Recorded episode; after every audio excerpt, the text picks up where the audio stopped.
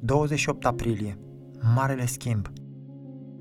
Căci mie nu mi-e rușine de Evanghelia lui Hristos, fiindcă ea este puterea lui Dumnezeu pentru mântuirea fiecăruia care crede, întâi a iudeului, apoi a grecului, deoarece în ea este descoperită o neprihănire pe care o dă Dumnezeu.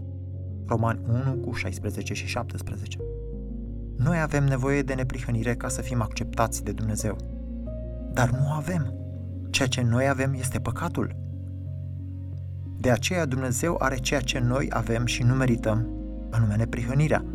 Dar noi avem ceea ce Dumnezeu urăște și respinge, anume păcatul. Care este răspunsul lui Dumnezeu la această situație? Răspunsul lui este Isus Hristos, Fiul lui Dumnezeu, care a murit în locul nostru și a portat condamnarea noastră.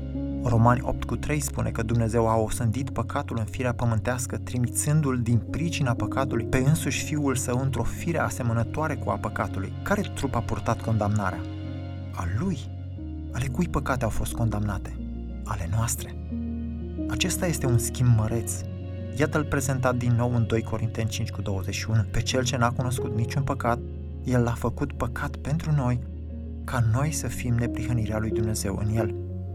Dumnezeu pune păcatele noastre asupra lui Hristos și le pedepsește în el, iar prin moartea ascultătoare a lui Hristos, Dumnezeu împlinește și apără dreptatea sa și ne pune nouă în cont.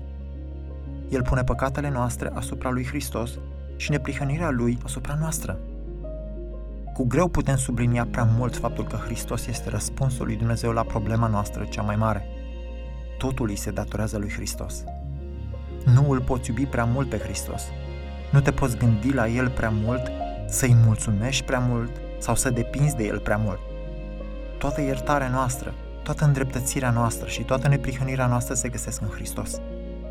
Aceasta este Evanghelia, vestea bună că păcatele noastre sunt puse asupra lui Hristos și că neprihănirea lui este pusă asupra noastră, iar acest măreț schimb devine al nostru, nu prin fapte, ci doar prin credință. Pavel spune în Efeseni 2, versetele 8 la 9, căci prin har ați fost mântuiți, prin credință.